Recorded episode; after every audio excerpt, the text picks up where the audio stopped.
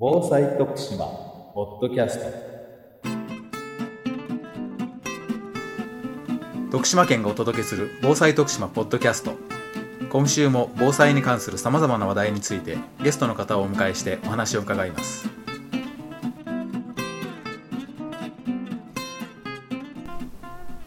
今日は徳島地方気象台防災業務課防災気象官田中隆さんにお越しいただいております田中さんよろしくお願いいたします。よろしくお願いします。願いします、えー気象台といえばあの私たちには馴染みの深いあの天気予報ですね、はい。えーこれを所管しておられるということなんですけれども、今日はまず天気予報についてお話を伺いたいと思います、はい。えー昔に比べますと天気予報も非常に情報が増えてきたなという感じがします、えー例えばですね今ではすっかりおなじみとなりました降水確率。これは1980年から。それから1988年からは降水短時間予報。えー96年から分布予報、時系列予報などさまざまな種類の予報が発表されるようになってきていますこうした天気予報のですね、え基本的な考え方についてまずお話しいただけますか？はい。まず、ま、天気予報を考える場合にですね、え晴れとか曇りっていうのを、まあ、天気予報の基本的な部分として出てくるんですけども、えその分け方っていうのが一つあります。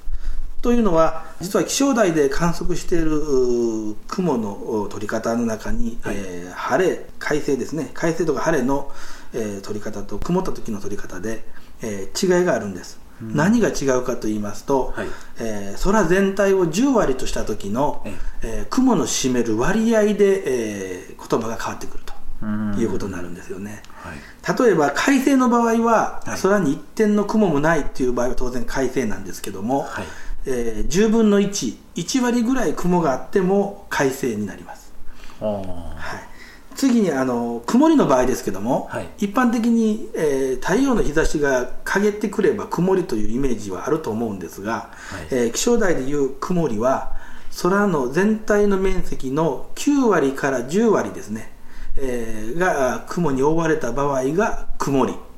になりますということはあー太陽の日が陰ってるんだけども空全体の8割ぐらいが雲で覆われてる時。はい。こういう時は、えー曇りじゃなくて晴れと呼んでるんですよね、はい、ですからあの一般に、えー今日は曇ってきたよと言っていても天気予報で晴れだけが出てるとい。う時もありますけども、その時はあー実は雲の分量によって、えー見ていただければいいのかなと思います。一つ例外があるのは、はい。えー高い空に広がってる薄雲ですね、えー薄雲が広がってその雲が空全体を覆ってる時ですけども、はい。雲量は10割なんですけど、おその場合は天気は晴れと言ってます。それはあの太陽の日差しがその雲の隙間からはい。降り注ぎますよね、え。えー昼間だったら影ができるような状態なんですけども、はい。こういう場合は、えー晴れなんですだからあー。8割9割のところで晴れと曇りの境目があると言いながら、はい。あー上空の薄雲の時は10割あっても晴れていると。うん。ちょっとそこの辺が あの一般的に見て、えーややこしいなという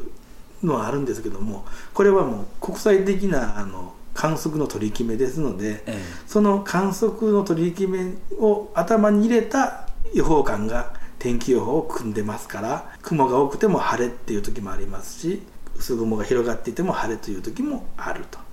いうことになりますね。まあ、晴れというものの概念がかなり広いということ広いですね。思った以上に広いっていうのがあります。あと時間の分け方もですね天気予報の中で、えー昼前とか昼過ぎとか夕方とかっていう言葉はよく出てくると思うんですけども、はい。あ実は1日24時間を3時間ごとに分けて8つのお塊にしてそれぞれに、えー言葉をつけています。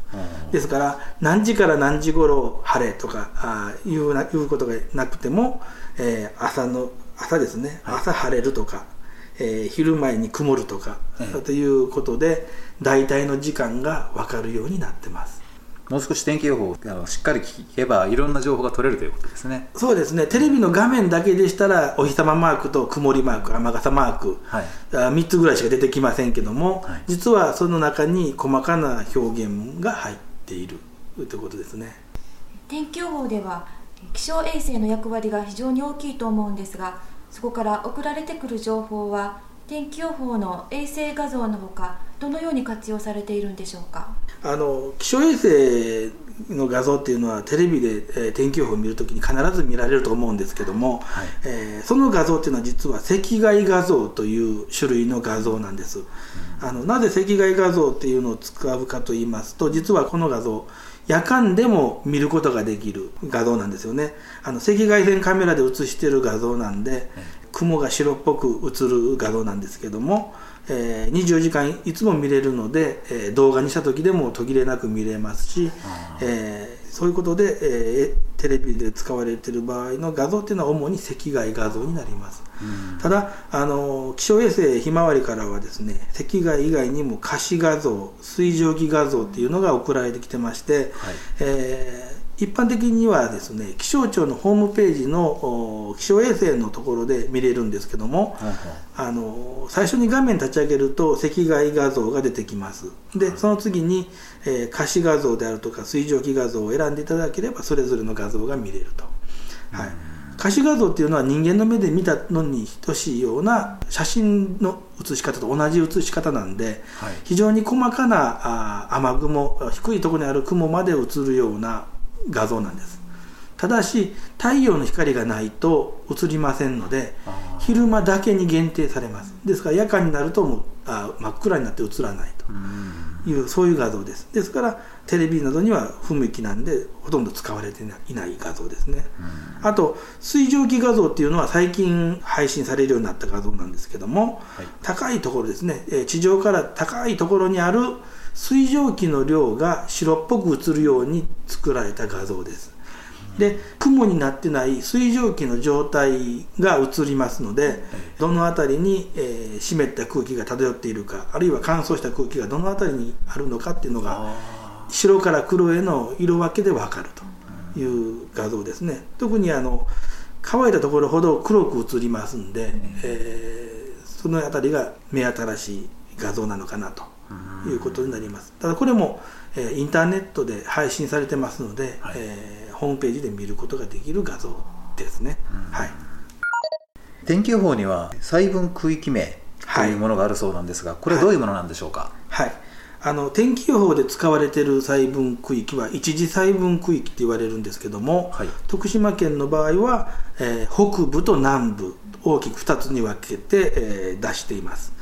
それから注意報や警報を発表するときはもう少し細かな区域に分けて発表してます。あ。の二次細分区域というんですが、はい。えー徳島県の北部は4つ南部は3つ、うまあ、計7つに分けています、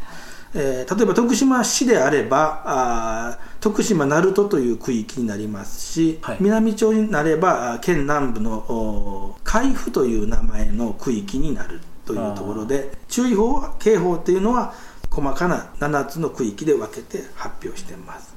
で今後ですね22年度来年度になりますと、はい。注意報や警報の発表する区域のわ分け方をですね、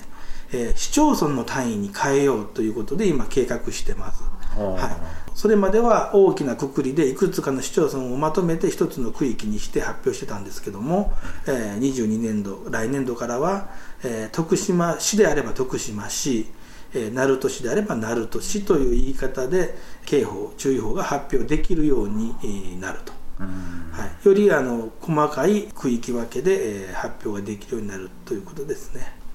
晴れ雨といった天気予報のほかに私たちに身近なものとして注意報や警報がありますよね。はい、その注意報、警報って、まあ、一般的な分類としてはですね例えば大雨警報、洪水警報っていうのはよく聞かれると思います、はい。台風が来たり、あー集中豪雨があったりした時にまあ発表されるんですけども、はい。あの警報というのは7つ種類があって先ほど言いました大雨や洪水の他にも暴風であるとかあ高潮や波浪の警報もあります。ーはい。えー徳島県では大雪警報とか暴風雪警報ですね、冬雪に関するような警報というのはまずほとんど今まで出ないんですけども、あ警報の種類は7つ。で注意報はですね警報分だけ7つと警報がない注意報っていうのが7つあります、えー注意報は全部で14種類ということになりますあの一般的によく見聞きされるのは、まあ、乾燥注意報っていうのがあるんですけども、乾燥注意報はあ警報がありません、えー、乾燥警報というのはないんです、えー、乾燥注意報だけです。で、えー、なぜ7つだけ警報があるのかっていうのは重大な災害が起こる恐れがあるというものに関して警報を作ってますので、はい、えー、まあ、重大な災害がない場合は注意報止まりということになりますね。はい警報はどういった時に発表されるんでしょう？あの各府県の警報、まあ、注意報も含めてなんですけども、はい、各府県にある地方気象台が担当して発表していきます。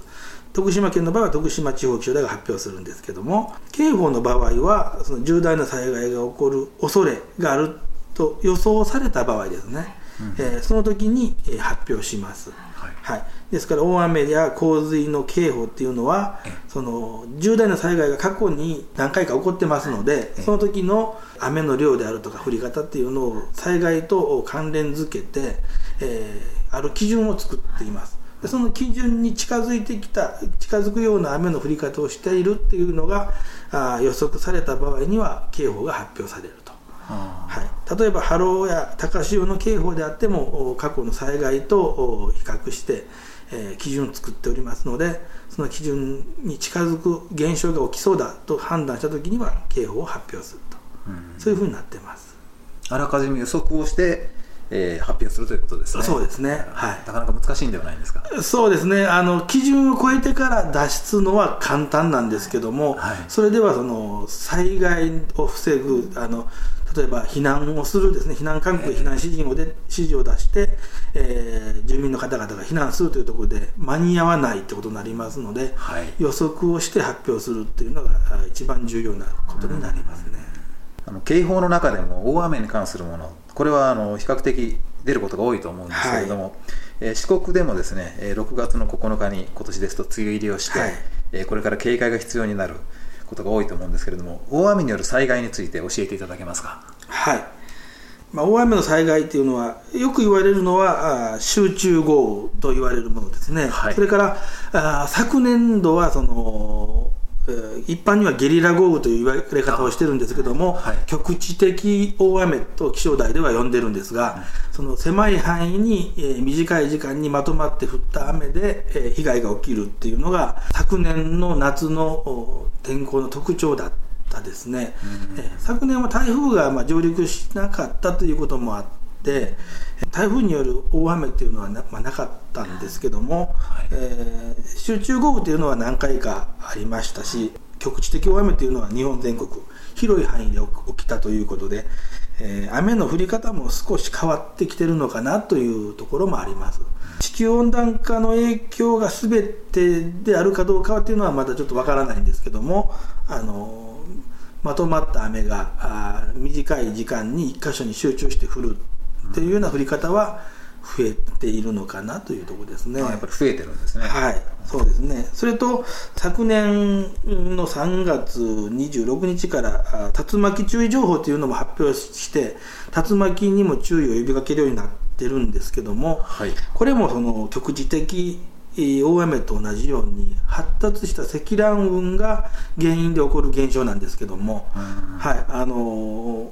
特に注目されているってこともあるんですが竜巻の回数も増えているのかなというところもありますね。はい、あと洪水とか浸水、えー、大雨、えー、ですね。集中豪雨などで、まあ、川が氾濫したりした場合、まあ、洪水浸水ということになるんですけどもあそういう時にはもうあ大雨警報洪水警報というのを出してはあ注意を警戒を呼びかけますし、はい、えー大雨が降っていて大雨警報を出している中で、えー、土砂災害ですね、えー、山崩れ崖崩れそれから土石流などの土砂災害が起こる危険性が高まってきたという時には土砂災害警戒情報っていうものを発表して、えー、注意警戒を呼びかけるということになっています、はい、大雨が降らなければ例えば大雨警報から始まるいろいろなその情報も見聞きすることがないんですけども、はい。まあ、年間何回かはやはり大雨っていうのはありますんでそうです、ね、その時の備えっていうのは事前の準備というのは大切かなというところですね。えー田中さんにはもう少しお話を伺いたいと思いますので次回引き続きお願いできますか？はいわかりました。よろしくお願いします。よろしくお願いします。今週の防災徳島ポッドキャストいかがでしたでしょうか？この番組は徳島県のポータルサイト安心徳島と iTunes ストアからお送りしています。